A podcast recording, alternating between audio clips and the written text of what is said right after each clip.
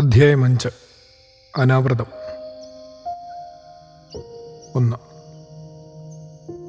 യേശുവിൻ്റെ പരസ്യജീവിതം ആരംഭിക്കുന്നത് ഒരു വിവാഹ വിരുന്നിലാണ്. കാനാവിലെ കല്യാണ വീട്.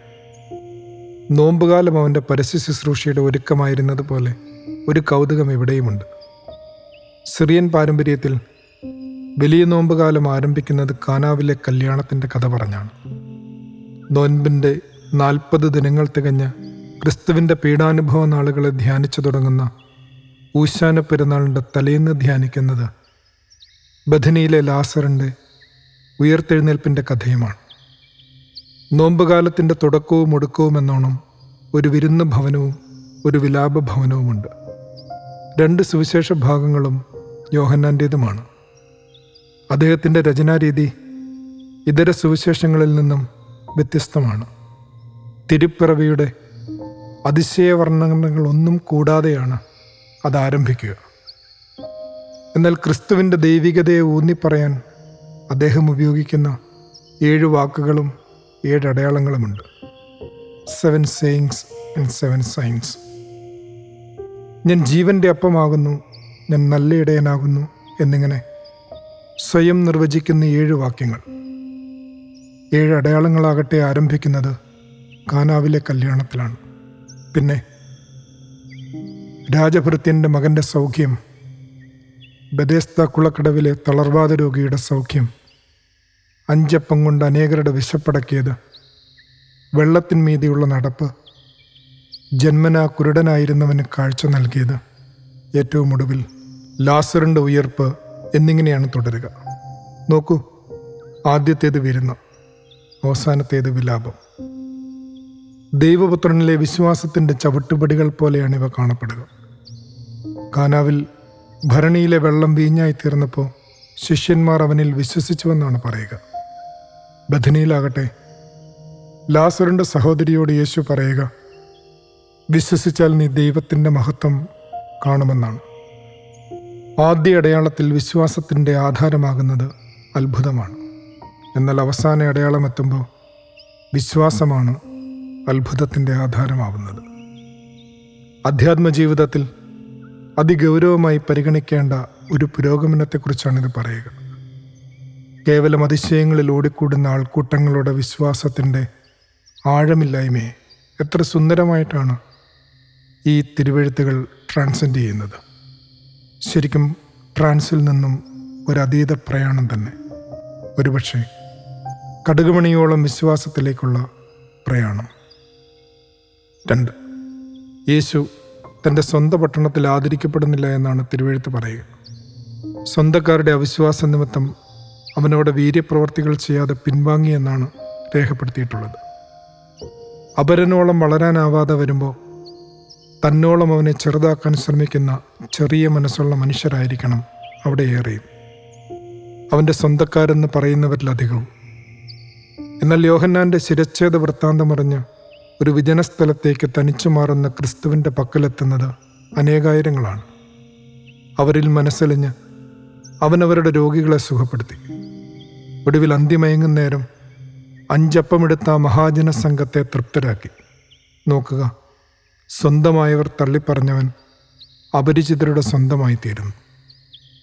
വീണ്ടും അവൻ പുരുഷാരത്തെ പറഞ്ഞയച്ചിട്ട് പ്രാർത്ഥിപ്പാൻ തനിയെ മലയിലേക്ക് കയറിപ്പോയി. തൻ്റെ സ്നേഹിതരെ പോലും അക്കരയ്ക്ക് പറഞ്ഞയച്ചു. രാത്രിയിലെ നാലാം യാമത്തിൽ ദിശ തെറ്റി ഉഴലുന്ന വഞ്ചിയിൽ ഭയചകിതരായി നിന്ന ശിഷ്യന്മാർക്കരികിലേക്ക് അവനതാ വെള്ളത്തിന്മീതെ നടന്നെടുക്കുന്നു. അതൊരു ഭൂതമെന്നവർ നിലവിളിച്ചു.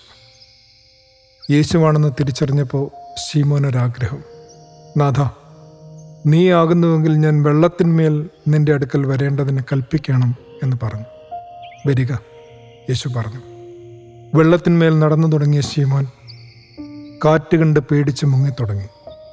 യേശു ഉടനെ കൈനീട്ടി അവനെ പിടിച്ചുകൊണ്ട് വിളിക്കുന്നത് എന്തെന്നറിയുമോ? അല്പവിശ്വാസി എന്നാണ്. അഞ്ചപ്പത്തിൻ്റെ മഹാത്ഭുതം വരെ കണ്ട് കൂടെ നടന്നവൻ്റെ വിശ്വാസമാണ് അല്പവിശ്വാസമെന്നോർക്കുക. തൊട്ടു പിന്നാലെ അക്കരെ ഗന്നസരേത്ത് ദേശത്തെത്തിയപ്പോൾ നാട്ടിലുള്ള ദീനക്കാരെയെല്ലാം ആളയച്ചവൻ്റെ അടുക്കൽ കൊണ്ടുവരുന്നു. അവൻ്റെ വസ്ത്രത്തിൻ്റെ തൊങ്ങൽ മാത്രം തൊട്ടവർക്ക് സൗഖ്യം ലഭിച്ചു. സ്വന്തമായവരുടെ അവിശ്വാസത്തിലാണ് ഈ യാത്ര തുടങ്ങുക. കൂടെ നടന്നവരുടെ അല്പവിശ്വാസത്തിലാണ് ഇത് തുടരുക. എന്നാൽ ഇതിനിടയിലെല്ലാം എത്രയധികം അപരിചിതരാണ് അവനിൽ വിശ്വസിച്ച് അപ്പവും സൗഖ്യവും ശാന്തിയുമൊക്കെ നേടിയത്. യാത്ര തുടരുകയാണ്. അനന്തരം യെരുശലേമിൽ നിന്ന് പരീശന്മാരും ശാസ്ത്രിമാരും യേശുവിൻ്റെ അടുക്കലെത്തി. ആഹാരം കഴിയുന്നതിനു മുമ്പ് കൈകഴുകുന്നതിനെക്കുറിച്ചാണ് മതപ്രമാണികളുടെ ചോദ്യം. ദുരാചാരങ്ങളാൽ തിരുവെഴുത്തിനെ ദുർബലമാക്കുന്ന പരീശത്വത്തെ അവൻ വിമർശിക്കുന്നു. അവരുടെ കപടഭക്തിയെ ശാസിക്കുന്നു. വായിൽ നിന്നും പുറപ്പെടുന്നതിനെ കൂടുതൽ ശ്രദ്ധിക്കണമെന്നവൻ അവരെ തിരുത്തുന്നു. മതജീവിതത്തിൻ്റെ പ്രഹസനങ്ങൾക്കൊരു താക്കീതായിട്ടാണ് സുവിശേഷത്തിൽ തൊട്ടു പിന്നാലെ തന്നെ ഒരു കനാന്യ സ്ത്രീ എത്തുക. അവൾ എത്ര വട്ടമാണ് അവനോട് കേഴുന്നത്, അവൻ എത്ര വട്ടമാണ് ബോധപൂർവമായ പ്രകോപനങ്ങൾ കൊണ്ട് അവളുടെ ആഴമളക്കുന്നത്. മക്കളുടെ അപ്പമെടുത്ത് നായ്ക്കുട്ടികൾ കിട്ടുകൊടുക്കുന്നത് നന്നല്ല എന്ന് വരെ പറയുന്നു. ഉവ്വ് കർത്താവേ, നായ്ക്കുട്ടികളും ഉടയവരുടെ മേശയിൽ നിന്ന് വീഴുന്ന നുറുക്കുകൾ ഭക്ഷിക്കുന്നുണ്ടല്ലോ എന്നാണ് അവളുടെ മറുപടി. സുബോധം നഷ്ടപ്പെട്ട മകൾക്ക് വേണ്ടിയാണ് അവളിങ്ങനെ താണുകയാണ് അപേക്ഷിക്കുന്നത്. ഇത്രയും എത്തുമ്പോൾ യേശു അവളോട് പറയുന്നു, സ്ത്രീ, നിന്റെ വിശ്വാസം വലിയത്, നിന്റെ ഇഷ്ടം പോലെ നിനക്ക് ഭവിക്കട്ടെ. ആ നാഴിക മുതൽ അവളുടെ മകൾക്ക് സൗഖ്യം വന്നു. യേശു അവിടെ നിന്ന് യാത്രയായി ഗലീല കടലിനരികെ ചെന്നു. മലയിൽ കയറി അവിടെ ഇരുന്നു. വളരെ പുരുഷാരം, മുടന്തർ, കുരുടർ, ഊമർ, കൂനർ തുടങ്ങിയ പലരെയും അവൻ്റെ അടുക്കൽ കൊണ്ടുവന്നു അവൻ്റെ കാൽക്കൽ വച്ചു. അവനവരെ സൗഖ്യപ്പെടുത്തി. ഉറ്റവരുടെ അവിശ്വാസം, കൂടെ നടന്നവരുടെ അല്പവിശ്വാസം, മതപ്രമാണികളുടെ അന്ധവിശ്വാസം എന്നിവയ്ക്കിടയിൽ എത്രയോ സാധാരണ മനുഷ്യരാണ് അവനെ വിശ്വസിക്കുന്നത്. മറ്റൊന്നിനെക്കുറിച്ചുമല്ല സഖേ, സ്നാനമേറ്റ് അവൻ്റെ സ്വന്തക്കാരാണെന്ന് പറയുന്ന നമ്മുടെ അവിശ്വാസത്തെയും അവനിൽ നിന്നും അവനെക്കുറിച്ചും ധാരാളം പഠിച്ചിട്ടുണ്ടെന്ന് അഭിമാനിക്കുന്ന നമ്മുടെ അല്പവിശ്വാസത്തെയും മതജീവിതം നയിക്കുന്നുവെന്ന് അവകാശപ്പെടുന്ന നമ്മുടെ കാപട്യങ്ങളെയും പ്രതിയാണ് നാം ലജ്ജിക്കേണ്ടത്. സത്യമായും വിശ്വസിച്ചാൽ നാം ദൈവമഹത്വം കാണും. മൂന്ന്. ഒരു ദിവസം ലൂയിസ് ചേട്ടൻ ആശ്രമത്തിൽ വന്നു. ഇരുകാലുകൾക്കും നിന്നെ സ്വാധീനക്കുറവുണ്ട് ആൾക്ക്. എന്നാൽ അസാധാരണമായ മനോബലമുണ്ട്, വെളിച്ചമുള്ള വാക്കുമുണ്ട്, നടപടികളെ പ്രഭാപൂരിതമാക്കുന്ന സുഹൃതങ്ങളുമുണ്ട് ആ മനുഷ്യനിൽ. സവിശേഷ ശാരീരിക അവസ്ഥകളിലൂടെ കടന്നുപോകുന്ന ജീവിതങ്ങളോടുള്ള പൊതുസമൂഹത്തിൻ്റെ ചില മനോഭാവങ്ങളെ പ്രതി ഒരു പരിഭവം അന്നത്തെ വർത്തമാനത്തിലുണ്ടായിരുന്നു. പള്ളിയിലച്ഛന്മാർക്കും കിട്ടി ഒരു തട്ട്. ദൈവാനുഗ്രഹമെന്ന് നിങ്ങൾ പ്രസംഗിക്കുന്നതിനകത്ത് ആരോഗ്യം, സമ്പത്ത്, ഐഹിക നേട്ടങ്ങളെല്ലാം ആസ്വദിക്കാനുള്ള ആയുസ് എന്നിവയ്ക്കാണല്ലോ പ്രധാനമായും ഉണ്ടാവുക. അച്ചോ, ശരിക്കും അങ്ങനെ മാത്രമായാൽ എന്നെ കണക്കുള്ളവരൊക്കെ അതിന് പുറത്താവില്ലേ? ശപിക്കപ്പെട്ടവരാകുമോ? നല്ലവരുടെ മേലും ദുഷ്ടന്മാരുടെ മേലും വെയിലും മഴയും ഉദിപ്പിക്കുന്ന ദൈവത്തിൻ്റെ പുത്രൻ അനുഗ്രഹങ്ങൾക്ക് ഭേദാഭേദം കാട്ടുമോ? ഒരിക്കലുമില്ല. സത്യമായും എത്ര ഹ്രസ്വമായിട്ടാണ് ദൈവകരുണ പോലും നാം അളന്നെടുക്കുന്നത്. ഒരു കഥ പറയാം. വല്ലാത്ത മനമെടുപ്പോടെയാണ് ആ ചെറുപ്പക്കാരൻ ആശ്രമത്തിലെത്തിയത്. ഗുരുവിനെ കണ്ട മാത്രയിൽ അവൻ പറഞ്ഞു, ഞാനേറെ ക്ഷീണിതനും നിരാശനുമാണ്. ജീവിതത്തിൻ്റെ ശാശ്വതമായ ആനന്ദം തേടി ഞാൻ അലയാത്ത വാതിലുകളില്ല, തിരയാത്ത പാടങ്ങളില്ല. പക്ഷേ സുദീർഘമായ സാധനകളും ജാഗ്രതയോടെയുള്ള നിഷ്ഠകളും ഒരിടത്തും പൂർത്തീകരിക്കാൻ എനിക്കാവുന്നില്ല. പലതരം ചിന്തകളാൽ ഞാൻ പതറിപ്പോകുന്നു. ഒന്നിലും ശ്രദ്ധ നൽകാൻ എനിക്കാവുന്നില്ല. എനിക്കിനി മുന്നോട്ട് പോകാൻ എന്താണ് മാർഗം? ഗുരു അവനോട് ചോദിച്ചു, നിന്റെ ബാല്യകൗമാരങ്ങളിൽ നീ ഏറ്റവും ഇഷ്ടത്തോടെ ചെയ്തിരുന്ന ഏതെങ്കിലും കാര്യമുണ്ടോ? ഉണ്ട്. ചതുരംഗം കളിച്ച് ഞാനേറെ സമയം പോക്കിയിരുന്നു. ഇത് കേട്ടതും തൻ്റെ ആശ്രമത്തിലെ ഏറെ പ്രായം ചെന്ന സന്യാസിയെ വിളിച്ച് സന്ദർശകനായ ചെറുപ്പക്കാരനുമായി ചെസ്സ് കളിക്കാൻ ആശ്രമാധിപതി ആവശ്യപ്പെട്ടു. വൃദ്ധസന്യാസിക്കാകട്ടെ ആ കളി അറിയില്ല താനും. പോരാഞ്ഞിട്ട് ഗുരുവിൻ്റെ ഒരു കർശന നിബന്ധനയും അപ്പോൾ കേട്ടു: ഈ കളിയിൽ തോൽക്കുന്നവൻ കൊല്ലപ്പെടും. കളി ആരംഭിച്ചു. ജീവൻ പേടിച്ചാണ് ചെറുപ്പക്കാരൻ കളിച്ചത്. ചുറ്റുപാടുകൾ മറന്ന് ചതുരംഗപ്പലക മാത്രമായി അയാളുടെ ലോകം. കളി അറിയാൻ പാടില്ലാത്ത ആ വയോധിക സന്യാസി അനുസരണത്തെ പ്രതി മാത്രമാണ് അവിടെ ഇരിക്കുന്നത്. അയാളുടെ നീക്കങ്ങൾ ഓരോന്നും തെറ്റുന്നുമുണ്ട്.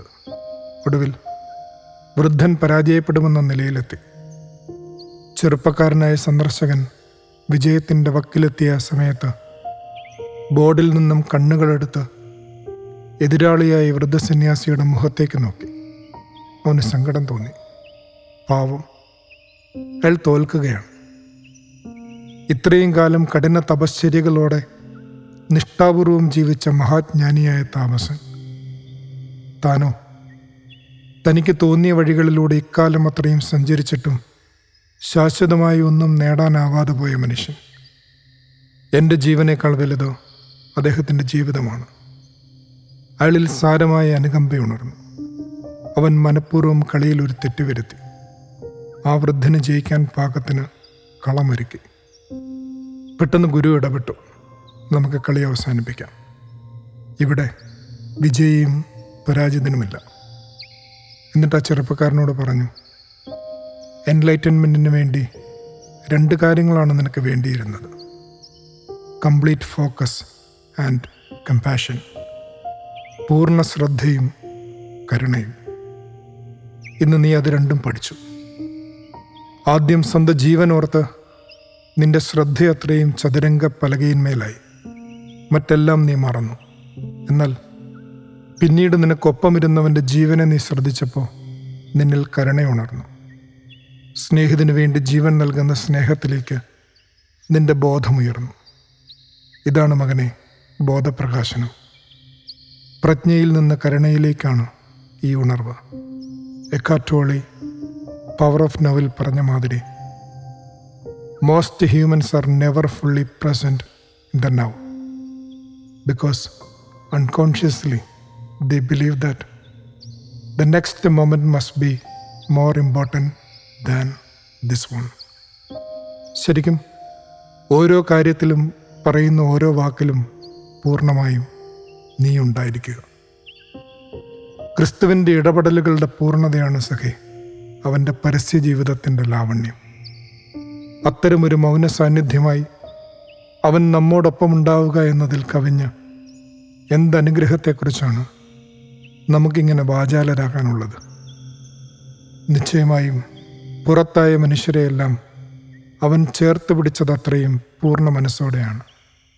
കുഷ്ഠരോഗിയായ ഒരു ഒരുവൻ അതെടുത്ത് പറഞ്ഞിട്ടുമുണ്ട്: നാഥ, നിനക്ക് മനസ്സുണ്ടെങ്കിൽ എന്നെ ശുദ്ധനാക്കുവാൻ നിനക്ക് കഴിയും. നാല്. അധികാലത്തിരുട്ടോടെ അവൻ എഴുന്നേറ്റ് പുറപ്പെട്ട് ഒരു നിർജ്ജന പ്രദേശത്ത് ചെന്ന് പ്രാർത്ഥിച്ചു. ശീമോനും കൂടെയുള്ളവരും യേശുവിൻ്റെ പിന്നാലെ ചെന്നു. എല്ലാവരും നിന്നെ അന്വേഷിക്കുന്നുവെന്ന് പറഞ്ഞു.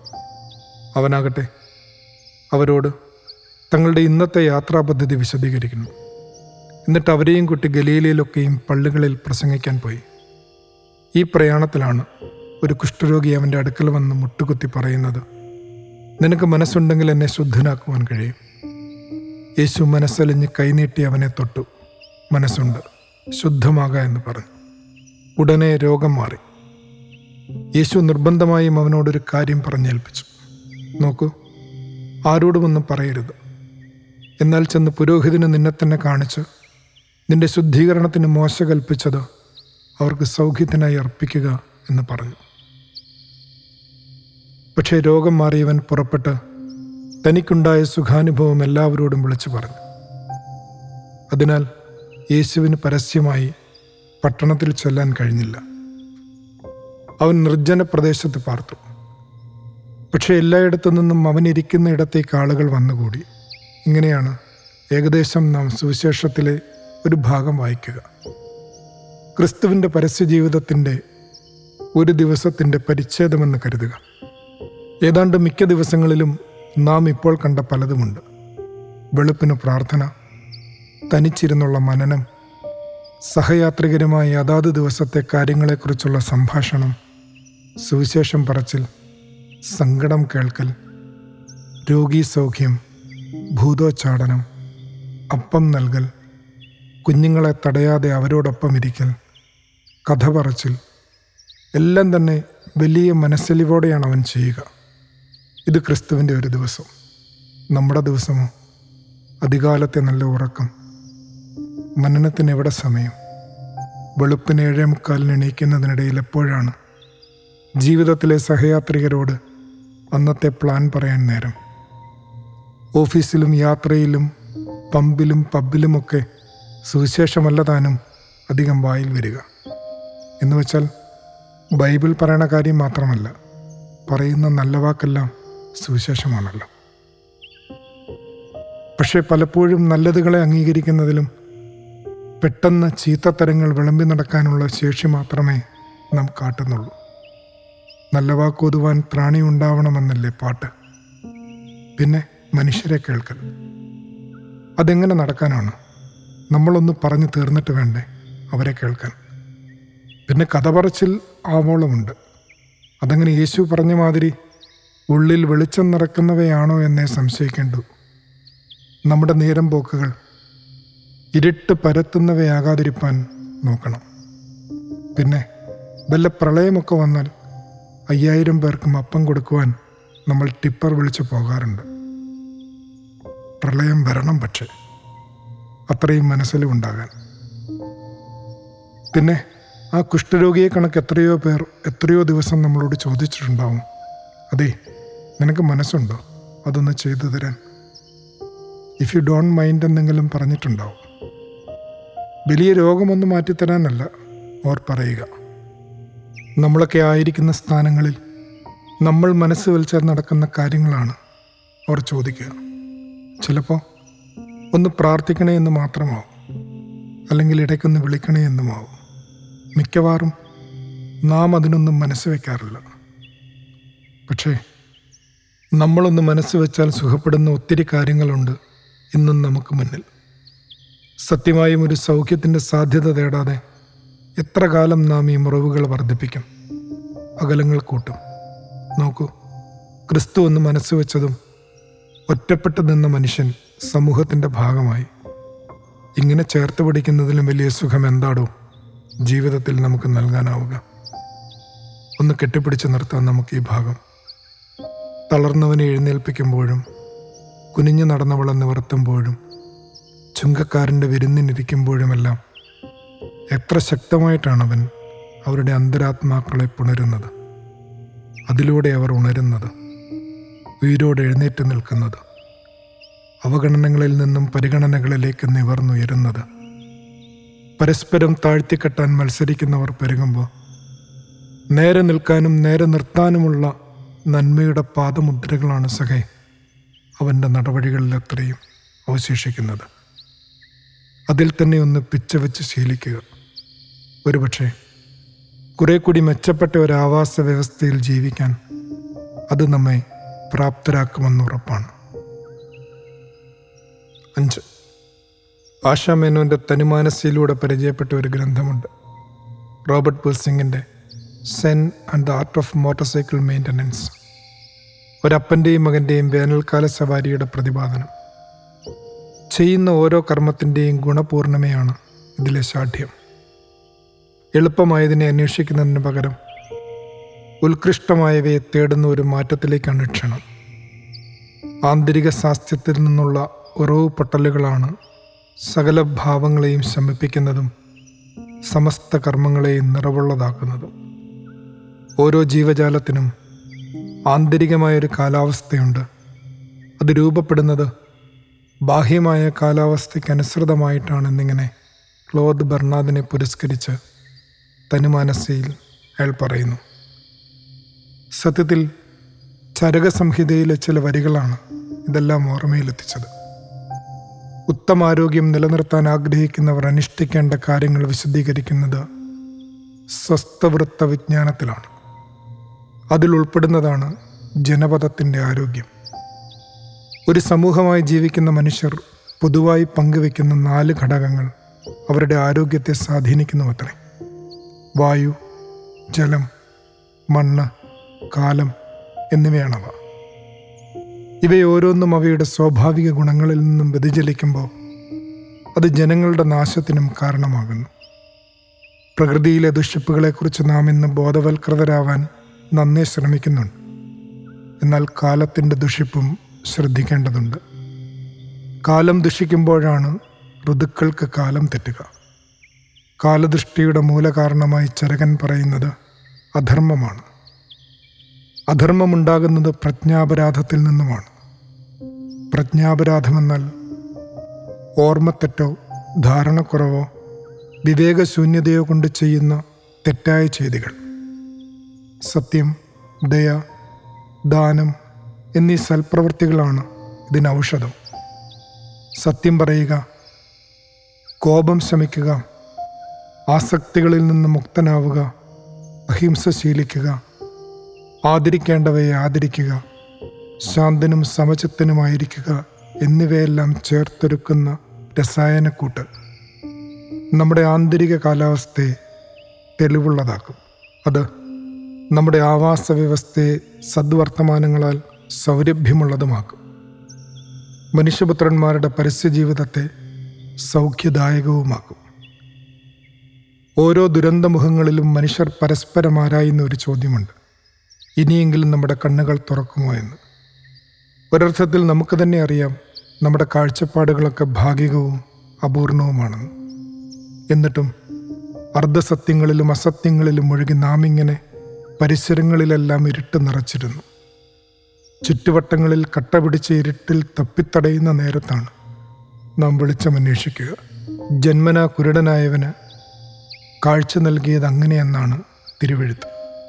ഒരുപക്ഷെ കാഴ്ചയുണ്ടെന്ന് അഭിമാനിക്കുന്ന നമ്മുടെ അന്ധതയൊക്കെ ഇത്തിരി മൺബോധമുള്ളിൽ പുരട്ടിയാൽ മാറിയേക്കും. മനുഷ്യ, നീ മണ്ണാകുന്നു, മണ്ണിലേക്ക് തന്നെ തിരികെ ചേരുമെന്നിങ്ങനെ വെറുതെ ശവത്തിന്മേൽ പറഞ്ഞു തുടങ്ങിയതുകൊണ്ടാവും നമ്മുടെ ശിവം, ശുദ്ധബോധം നഷ്ടമായി തുടങ്ങിയതും. ഭാവിക്കേണ്ടതിനു മീതെ ഭാവിച്ചുയർന്ന ഈ മൺപാത്രത്തിന്മേൽ മറ്റു പല മേൽവിലാസങ്ങളും അണിഞ്ഞു നടന്ന കാലം മുതൽക്കാണ് നമുക്ക് പരസ്പരം കാണാൻ പറ്റാതായത്. സഹോദരനെ കാണാനാവാത്തതിൽ പരം വലിയ അന്ധത ഏതുള്ളൂ. ശരിക്കും നാം ഇനിയും കുറേ കൂടി നനഞ്ഞ് കുതിരാനുണ്ടെന്ന് തോന്നിപ്പോകുന്നു. പെരുമഴക്കാലങ്ങളും അതിലെ കണ്ണീർ പുഴകളും നമ്മെ നനച്ചുണർത്തുമോ? നമ്മുടെ കണ്ണുകൾ തുറക്കപ്പെടുമോ? അതോ ഓരോ മഴയും തോരുമ്പോൾ വീണ്ടും കുരുടന്മാർ വഴികാട്ടുന്ന കുരുടന്മാരുടെ സംഘങ്ങളായി തിരിഞ്ഞ് നാം പരസ്പരം പോരടിച്ചു തീരുമോ? ഒന്നു മാത്രം സൂക്ഷിക്കണം, കണ്ണു തെളിയുന്നത് ഇത്തിരി അപകടം പിടിച്ച പണിയാണ്. യേശു അന്ധനെ സുഖപ്പെടുത്തുന്ന കഥയിലും അതുണ്ട്. കണ്ണു തെളിഞ്ഞവനെ എല്ലാവരും ചേർന്ന് വിചാരണ ചെയ്ത് കൂട്ടത്തിൽ നിന്ന് പുറത്താക്കി. അവർക്ക് വലിയ പണ്ഡിതന്മാരും പ്രമാണിമാരും പുരോഹിതന്മാരുമായിരുന്നു താനും. ഏതു കാലത്തും കഥാന്ത്യം ഇതുതന്നെയാവും. കണ്ണിൽ വെളിച്ചമുള്ളവനും കണ്ണുകളിൽ വെളിച്ചം പകരുന്നവനും എന്നും പുറത്താക്കപ്പെടേണ്ടവനാണല്ലോ കുലം കുത്തി. ഊരിലെങ്ങും നന്മ ചെയ്തുകൊണ്ട് ചുറ്റി സഞ്ചരിച്ചുവെന്നാണ് ക്രിസ്തുവിനെക്കുറിച്ച് പറയുക. അവനിൽ വിശ്വസിച്ചവർ അനേകർ, അവനിൽ ആശ്വസിച്ചവർ അനേകർ, അവനിൽ വിസ്മയിച്ചവർ അനേകർ. എന്നാൽ അവനിൽ അസൂയ പൂണ്ടവരും അവനെ ഭയപ്പെട്ടവരുമായി ചിലരും അവനെ പിൻചെന്ന ആൾക്കൂട്ടത്തിൽ ഉൾപ്പെട്ടിരുന്നുവെന്നാണ് ഇനി നാം ഓർക്കേണ്ടത്.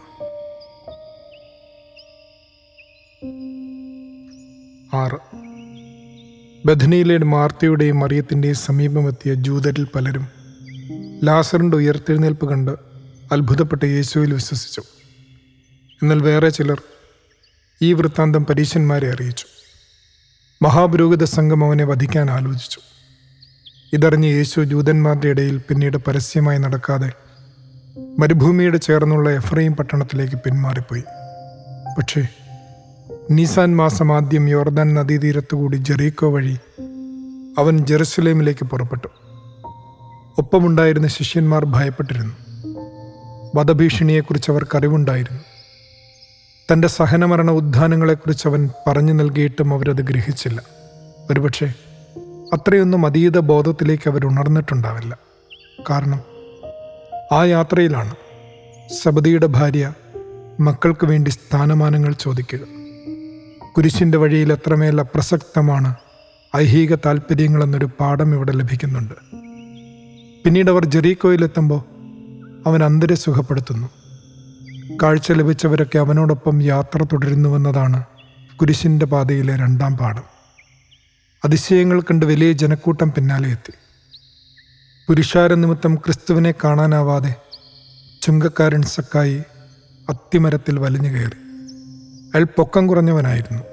യേശു അയാളെ വിളിച്ചിറക്കി വീട്ടിലെത്തുന്നു. അതുവരെയുള്ള അയാളുടെ ജീവിത ദർശനം തകിടം മറിയുന്നു. തനിക്കുള്ളതിൽ പാതിയും ദരിദ്രർക്ക് നൽകുന്നു. എടുക്കുന്നതിനേക്കാൾ കൊടുക്കുന്നതാണ് നല്ലതെന്ന മൂന്നാം പാഠവും ഈ പ്രയാണം നൽകുന്നു. പിന്നെ അവൻ ശിഷ്യന്മാരോടൊരു ഉപമ പറയുന്നു. താലന്തുകൾ ഏൽപ്പിച്ചു പോയ രാജാവിൻ്റെ കഥയാണ്. അലസത കൂടാതെ വിശ്വസ്തയോടെ രണ്ടാം വരവിനായി കാത്തിരിക്കുന്ന ദാസൻ ഭാഗ്യവാൻ എന്ന പാഠമാണ് ഈ കഥയിലൂടെ നൽകുക. ഒടുവിൽ നടന്നു നടന്നവൻ ലാസറിൻ്റെ ഭവനത്തിലെത്തി. അത് പെസഹായ്ക്ക് ആറു നാൾ മുമ്പാണ്. അവിടെ മറിയ വിലയേറിയ തൈലത്താൽ അവൻ്റെ പാദങ്ങൾ കഴുകി. യൂദാ ഇസ്കറിയോത്ത അതൊരു പാഴ്ചിലവായി വിമർശിച്ചു.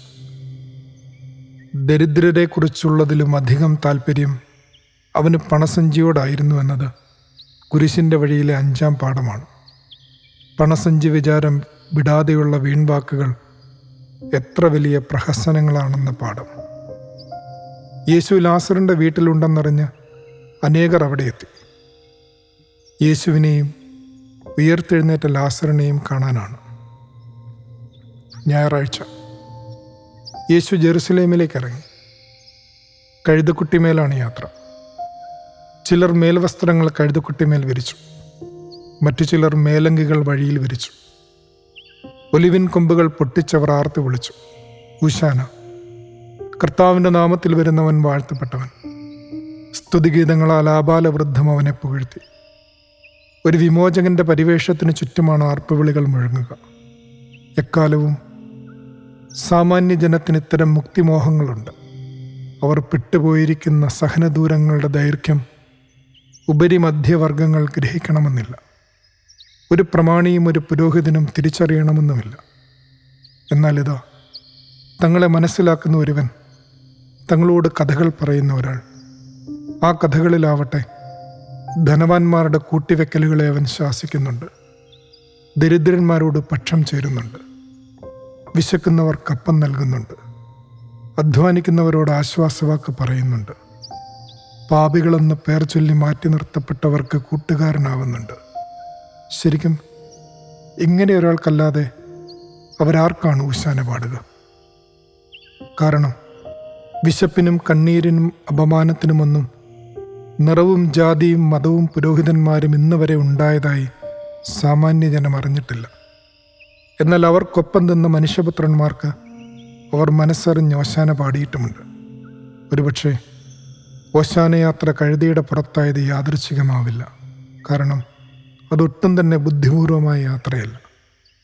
സുരക്ഷിത സ്ഥലികളെ വിട്ടെറിഞ്ഞും വരും വരായികളെക്കുറിച്ച് ഭയമില്ലാതെയും ഇറങ്ങുന്ന ഹൃദയപൂർവ്വമുള്ള പുറപ്പാടുകൾ മാത്രമാണവ. സത്യമായും മണ്ടൻ യാത്രകൾ. അത്തരം വിപ്ലവാത്മക പുറപ്പാടുകൾ കാണുമ്പോൾ ബുദ്ധിപൂർവമല്ല അവയെ സമീപിക്കേണ്ടത്. കുരുട്ടുബുദ്ധിയോടെ പെറുപെറുക്കരുത്. നമ്മെക്കൊണ്ടൊന്നും സാധിക്കുന്നില്ലല്ലോ എന്നോർത്ത് അസൂയപ്പെട്ട് നന്മ ചെയ്യുന്നവരിൽ നിന്ന് മാറി നിൽക്കരുത്. സത്യമായും ഈ കല്ലുകൾ ആർത്തു വിളിക്കും.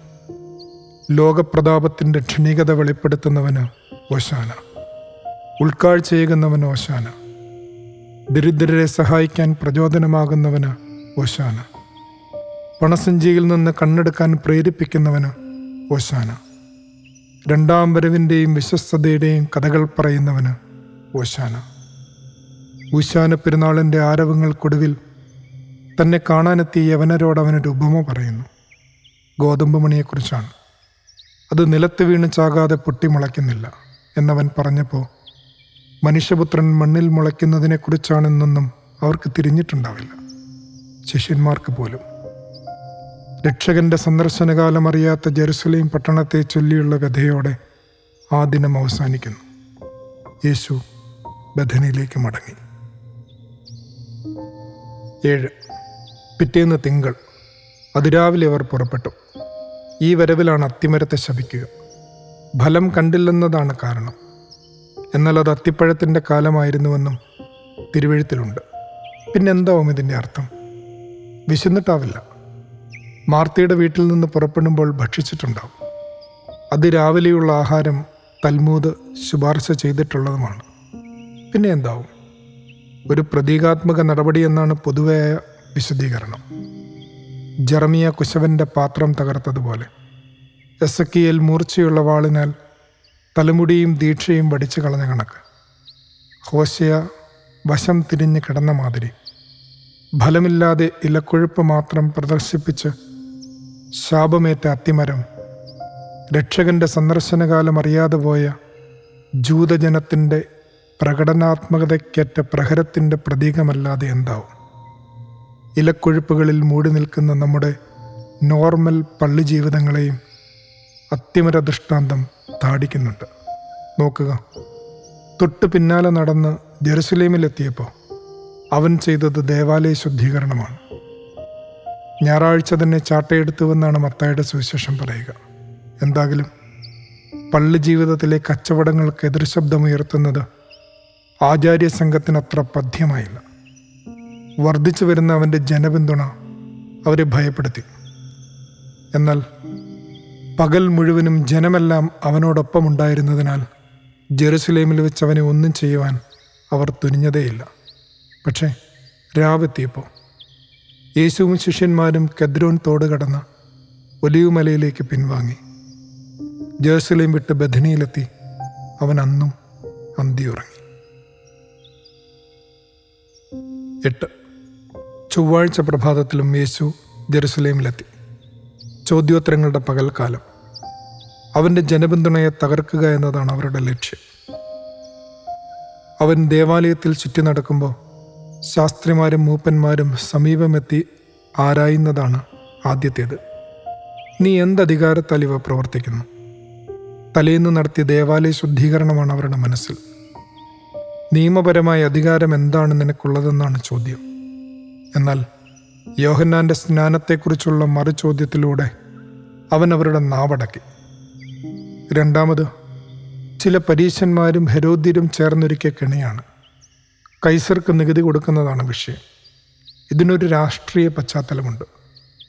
റോമൻ സാമ്രാജ്യത്തിൻ്റെ നികുതി പിരിവിനെതിരായി നിന്ന് ഒരു തീവ്രവാദ ശബ്ദം പാലസ്തീനിലുണ്ടായിരുന്നു. എങ്ങാനും കൈസർക്ക് കരം കൊടുക്കേണ്ടതില്ല എന്ന് യേശു പറഞ്ഞാൽ അവനെ ഒരു കലാപകാരിയായി മുദ്രകുത്തി ഭരണകൂടത്തിന് ഏൽപ്പിക്കാമെന്നൊരു വിചാരം അവർക്കുണ്ടായിരുന്നിരിക്കണം. മറുവശത്ത് കൊടുക്കണമെന്ന് ശഠിച്ചാലോ മശിഹ എന്ന ദേശീയ നേതാവിനുള്ള ജനപിന്തുണ നഷ്ടമാവുകയും ചെയ്യും. എന്നാൽ കുറേ കൂടി ആഴമേറിയ സ്വത്ത് ബോധത്തിലേക്ക് ഉണർത്തുന്ന ഒരു ഉത്തരം കൊണ്ട് യേശു ആ കുടുക്കു ചോദ്യത്തെ മറികടക്കുന്നു. മൂന്നാമത്തെ ചോദ്യം സദൂക്യരുടെ വകയാണ്. പുനരുദ്ധാനത്തിൽ വിശ്വാസമില്ലാത്ത അവരുടെ ചോദ്യമാകട്ടെ പുനരുദ്ധാനത്തെപ്പറ്റിയാണ്. ഏഴ് സഹോദരന്മാരിൽ ഒന്നാമൻ വിവാഹം ചെയ്ത് സന്തതിയില്ലാതെ മരിച്ചു. ന്യായപ്രമാണമനുസരിച്ച് അയാളുടെ സഹോദരൻ അവളെ ഭാര്യയായി സ്വീകരിക്കണം. രണ്ടാമൻ മുതൽ ഏഴാമൻ വരെയും അവളെ വിവാഹം ചെയ്യുകയും മക്കളില്ലാതെ മരിക്കുകയും ചെയ്തു. പുനരുദ്ധാനത്തിൽ ഇവൾ ആരുടെ ഭാര്യയാകുമെന്നതാണ് ചോദ്യം. ദൈവം മരിച്ചവരുടെ ദൈവമല്ല, ജീവനുള്ളവരുടെ ദൈവമാണെന്ന് മോശയുടെ മുൾപ്പടർപ്പ് ദർശനത്തെ ഉദ്ധരിച്ച് അവൻ പഠിപ്പിക്കുന്നു. ജനമെല്ലാം അവൻ്റെ ഉപദേശത്തിൽ വിസ്മയിച്ചു. അവസാനമായി ഒരു പുരോഹിതൻ്റെ ചോദ്യം കൂടി ഉണ്ടായി. ഗുരു, ന്യായപ്രമാണത്തിൽ ഏറ്റവും വലിയ കൽപ്പന ഏതാണ്? ദൈവസ്നേഹത്തിൻ്റെയും മനുഷ്യസ്നേഹത്തിൻ്റെയും വാക്കുകളെ കൽപ്പനകളുടെ സാരാംശമായി യേശു പറഞ്ഞു വയ്ക്കുന്നു.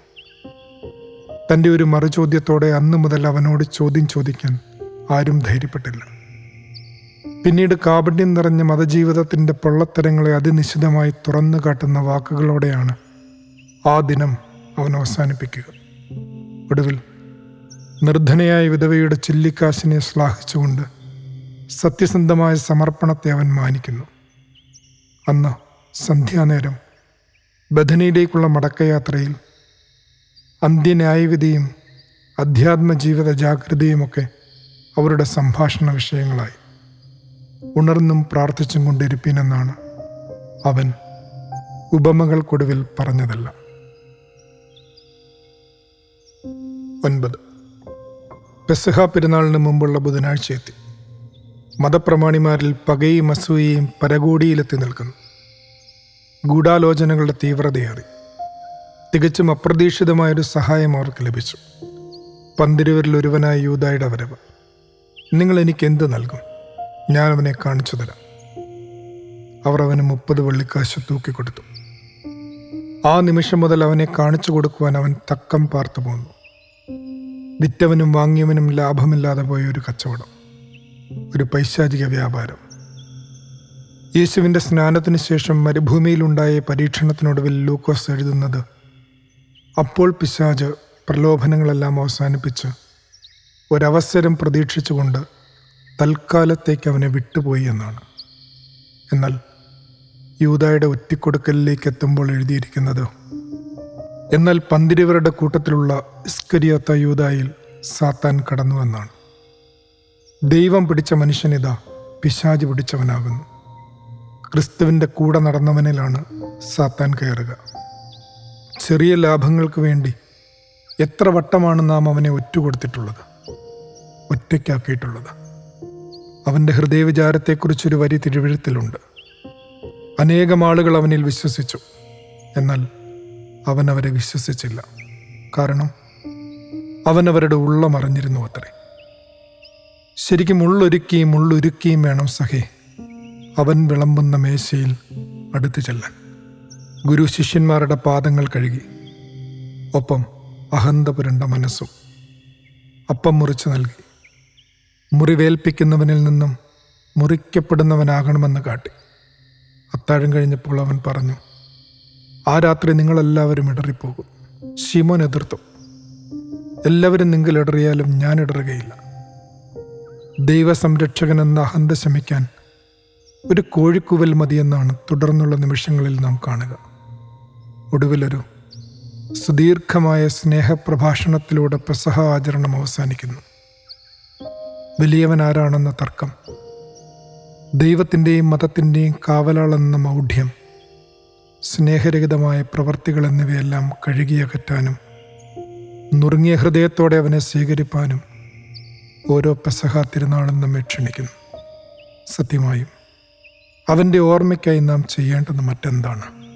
കുറെ കൂടി വിനയപ്പെടുകയല്ലാതെ അവൻ്റെ ഓർമ്മയ്ക്ക് മുമ്പിൽ നമുക്ക് മറ്റെന്താണ് ചെയ്യാനാവുക? പത്ത്. ഗെത്സമനയിൽ അവൻ മുട്ടുകുത്തി കിടക്കുന്നു. ഒപ്പമുള്ളവർ ഉറക്കമാണ്. എത്ര ഉണർത്തിയിട്ടും അവർ വീണ്ടും നിദ്രയിലേക്ക് വഴുതുന്നു. ശരിക്കും അവന് കൂടെ ആരുമില്ല.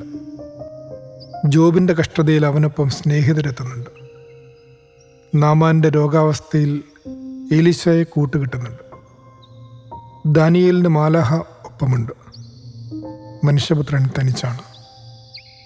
എങ്കിലും വിയർപ്പ് രക്തമാവുന്ന തരത്തിലൊരു പ്രാർത്ഥനയോടെ അവൻ എഴുന്നേൽക്കുന്നു, നിന്റെ ഇഷ്ടം പോലെ നടക്കട്ടെ. അപ്പോൾ അതാ ഒറ്റുകാരണവും സംഘവും എത്തുന്നു. ഒരു ചുംബനം, പിന്നെ ബന്ധനം. സന്നിധിയും സംഘം മുമ്പാകെ വിചാരണ, സാപത്തിലംഘനം, മതദ്രോഹം, ദേവാലയം പൊളിച്ചുമണിയുമെന്ന ഭീഷണി എന്നിങ്ങനെ നിരവധി കുറ്റാരോപണങ്ങൾ. പ്രഭാതമെത്തുമ്പോൾ പീലാത്തോസിന് മുമ്പിലെത്തിക്കുന്നു. ജനത്തെ ഇളക്കുന്നുവെന്ന ആരോപണം വ്യക്തമല്ല എന്ന കാരണത്താൽ തള്ളപ്പെട്ടു. സീസറിന് കരം കൊടുക്കുന്നില്ലെന്ന ആരോപണം വ്യാജമെന്ന് തെളിയുന്നു. യഹൂദന്മാരുടെ രാജാവെന്ന അവകാശവാദം വിസ്തരിക്കപ്പെടുന്നു. ഗലീലിൽ നിന്ന് കേട്ടപ്പോൾ ഹെറോദോസിൻ്റെ പക്കലേക്ക് അയക്കുന്നു. ആ കുറുക്കനോട് യേശു സംസാരിക്കുന്ന പോലുമില്ല. ഒടുവിൽ പീലാത്തോസ് ക്രൂശിക്കാൻ ഏൽപ്പിക്കുന്നു. മൂന്നാം മണി നേരമെത്തി. പിന്നീട് അവർ അവനെ ക്രൂശിച്ചു. ആ സമയം പ്രകൃതിയിലുണ്ടായ ഭാവപരിണാമങ്ങളെക്കുറിച്ച് ആരാധനാഗീതങ്ങൾ അതിവാചാലമാണ്. ഭൂമി വിറയ്ക്കുന്നു, പാറകൾ കീറി, സൂര്യനിരുണ്ടു എന്നിങ്ങനെ. ശരിക്കും ഇങ്ങനെ മനുഷ്യപുത്രൻ്റെ ഓർമ്മകളെ തിരികെ പിടിക്കുന്ന വലിയ വെള്ളിയാഴ്ച അവശേഷിപ്പിക്കുന്ന ഒരു ചോദ്യമുണ്ട്, അവൻ്റെ മരണം പരിസരങ്ങളിൽ സൃഷ്ടിച്ച മാറ്റം നീ കണ്ടു? ബാഹ്യ പ്രകൃതിയുടെ പരിണാമങ്ങൾ നീ ശ്രദ്ധിച്ചു? എന്നിട്ടും മർത്യ, നിന്റെ ആന്തരിക പ്രകൃതത്തിൽ ഈ മരണം ഇനിയും മാറ്റങ്ങൾ ഉണ്ടാക്കാത്തതെന്താണ്? സത്യമായും ആത്മബോധത്തിലേക്കുള്ള വാതായനങ്ങളാണ് സഖേ ആരാധനകൾ.